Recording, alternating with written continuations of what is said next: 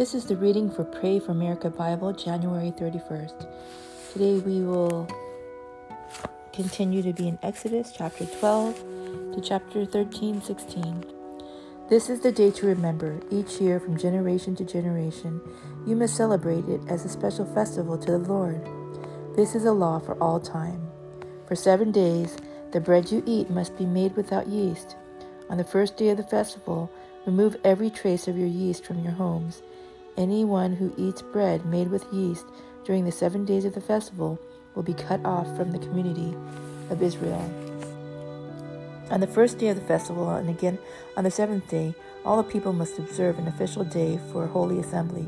No work of my kind, of any kind, may be done on those days except in the preparation of food. Celebrate the festivals of unleavened bread, for it will remind you that I brought your forces out of the land out of Egypt on this very day. This festival will be a permanent law for you. Celebrate this day from generation to generation. The bread you eat must be made without yeast from the evening on the fourteenth day of the first month until the evening of the twenty first day of that, that month. During those seven days, there must be no trace of yeast in your homes. Anyone who eats anything made with yeast during this week will be cut off from the community of Israel. These regulations apply both to the foreigners living among you and to the native born Israelites. During those days, you must not eat anything made with yeast. Wherever you live, eat only bread made without yeast. Then Moses called all the elders of Israel together and said to them, Go pick out a lamb or young goat for each of your families and slaughter the Passover animal. Drain the blood into a basin then take a bundle of hyssop branches and dip it into the blood. Brush the hyssop across the top and sides of the door frames of your houses, and no one may go through the doors until morning. For the Lord will pass through the land to strike down the Egyptians. But when he sees the blood on the top and the sides of the door frame, the Lord will pass over your home. He will not permit the death angel to enter your house and strike you down. Remember these instructions are a permanent law that you and your descendants must observe forever. When you enter the land of the Lord has promised to give you, you will continue to observe the ceremony. Then your children will ask, What does that the ceremony mean? And you will reply, it is the Passover sacrifice to the Lord, for he passed over the houses of the Israelites in Egypt, and though he struck the Egyptians, he spared our families. When Moses had finished speaking, all the people bowed down to the ground and worshipped. So the people of Israel did just as the Lord had commanded through Moses and Aaron. And that night at midnight the Lord struck down all the firstborn sons in the land of Egypt, from the firstborn son of Pharaoh who sat on his throne to the firstborn son of the prisoner in the dungeon. Even the firstborn of their livestock were killed. Pharaoh and all his officials and all the people of Egypt woke up during the night, and loud wailing was heard throughout the land of Egypt. There was not a single house where someone has not died. Pharaoh sent for Moses and Aaron during that night. Get out, he ordered. Leave my people and take the rest of the Israelites with you. Go and worship the Lord as you have requested. Take your flocks and herds as you said, and be gone. Go, but bless me as you leave. All the Egyptians urged the people of Israel to get out of the land as quickly as possible, for they thought, We will all die. The Israelites took their bread dough before yeast was added they wrapped their kneading boards in their cloaks and carried them on their shoulders. And the people of Israel did as Moses had instructed. They asked the Egyptians for clothing and articles of silver and gold. The Lord caused the Egyptians to look favorably on the Israelites, and they gave the Israelites whatever they asked for. So they stripped the Egyptians of their wealth. That night, the people of Israel left Ramesses and started for Succoth. There was about 600,000 men, plus all the women and children. A, a rabbi, a, a rabble of non Israelites went with them, along with great flocks and herds of livestock. For bread, they baked flat cakes from the dough without yeast they had brought from Egypt. It was made without yeast because the people were driven out of Egypt in such a hurry that they had no time to prepare the bread or other food. The people of Israel had lived in Egypt for 430 years. In fact, it was on the last day of the 430th year that all the Lord's forces left the land. On that night, the Lord kept his promises to bring his people out of the land of Egypt. So this night belongs to him, and it must be commemorated every year by all Israelites from generation to generation.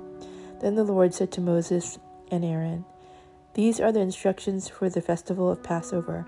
No outsiders are allowed to eat the Passover meal, but any slave who has brought who has been circumcised, temporary residents, and hired servants may not eat it. Each Passover lamb must be eaten in one house. Do not carry any of its meat outside, and do not break any of its bones. The whole community of Israel must celebrate the Passover festival. If there are foreigners living among you who want to celebrate the Lord's Passover, let all their males be circumcised. Only then may they celebrate the Passover with you like any native born Israelite. But no uncircumcised male may ever eat the Passover meal. This instruction applies to everyone, whether a native born Israelite or a foreigner living among you. So all the people of Israel followed all the Lord's commands to Moses and Aaron. On that very day, the Lord brought the people of Israel out of the land of Egypt like an army. Then the Lord said to Moses, Dedicate to me every firstborn among the Israelites. The first offspring to be born of both humans and animals belongs to me. So Moses said to the people, This is a day to remember forever, the day you left Egypt, the place of your slavery. Today the Lord has brought you out by the power of your mighty hand. Remember, eat no food containing yeast. On this day in early spring, in the month of Abib, you have been set free. You must celebrate this event in the month each year after the Lord brings you into the land of the Canaanites, Hittites, Amorites, Hivites, and Jebusites. He swore to your ancestors that he would give you the land, a land flowing with milk and honey. For seven days the bread you eat must be made without yeast. Then on the seventh day celebrate a feast to the Lord. Eat bread without yeast during these seven days. In fact, there must be no yeast bread or any yeast at all, fa- at all found within the borders of your land during the time. On the seventh day, you must explain to your children, I am celebrating what the Lord did for me when I left Egypt. This annual festival will be a visible sign to you, like a mark branded on your hand or on your forehead. Let it remind you always to recite this teaching for the Lord. With a strong hand, the Lord rescued you from Egypt. So observe the decree of the festival at the appointed time each year. This is what you must do when the Lord fulfills the promise he swore to you and to your ancestors when he gave you the land where the Canaanites now live, you must present all firstborn sons and firstborn male animals to the Lord, for they belong to him. A firstborn donkey may be brought back from the Lord by presenting a lamb on, or young goat in its place. But if you do not buy it back, you must break its neck. However, you must buy back every firstborn son. And in the future, your children will ask you, What does all this mean? Then you will tell them, with the power of his mighty hand, the Lord brought us out of Egypt, the place of our slavery. Pharaoh stubbornly refused to let us go, so the Lord killed all the firstborn males throughout the land of Egypt, both people and animals. That is why I now sacrifice all the firstborn males to the Lord, except that the firstborn sons are always brought back. This ceremony will be like a mark branded on your hand or your forehead. It is a reminder that the power of the Lord's mighty hand brought us out of Egypt.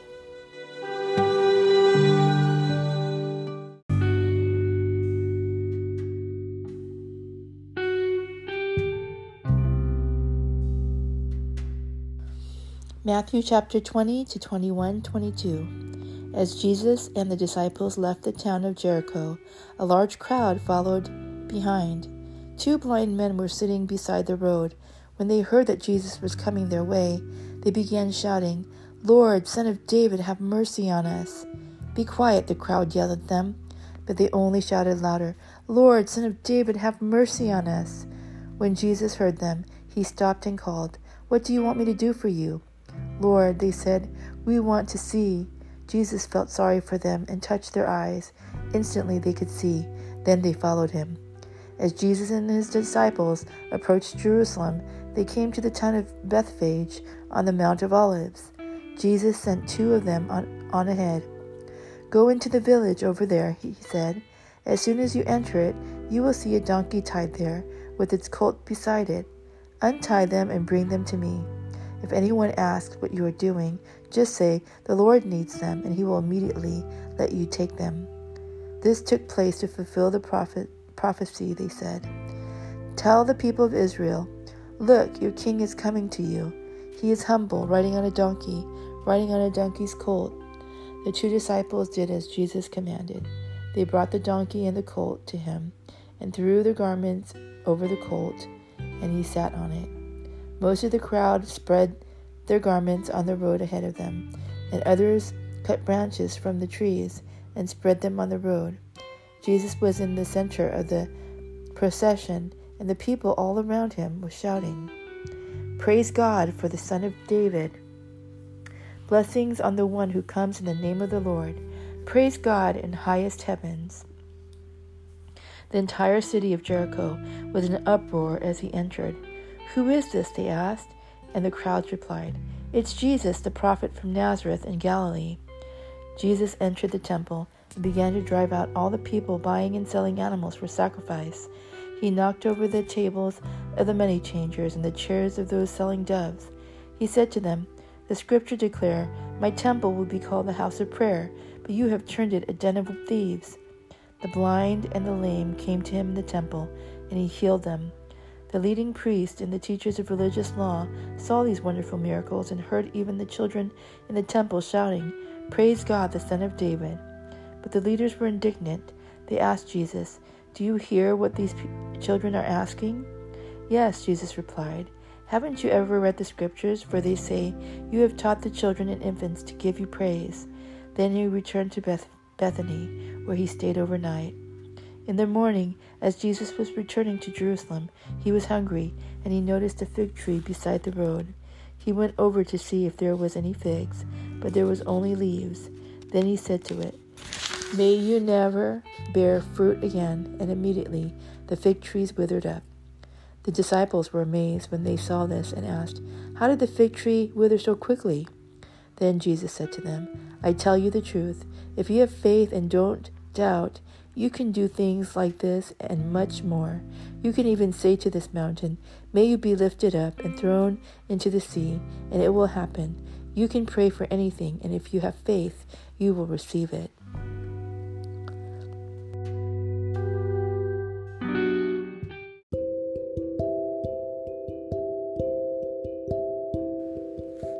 Psalm chapter 25, 16 to 22. Turn to me and have mercy, for I am alone and in deep distress. My problems go from bad to worse. Oh, save me from them all. Feel my pain and see my trouble. Forgive all my sins. See how many enemies I have and how viciously they hate me. Protect me. Rescue my life from them. Do not let me be disgraced, for in you I take refuge.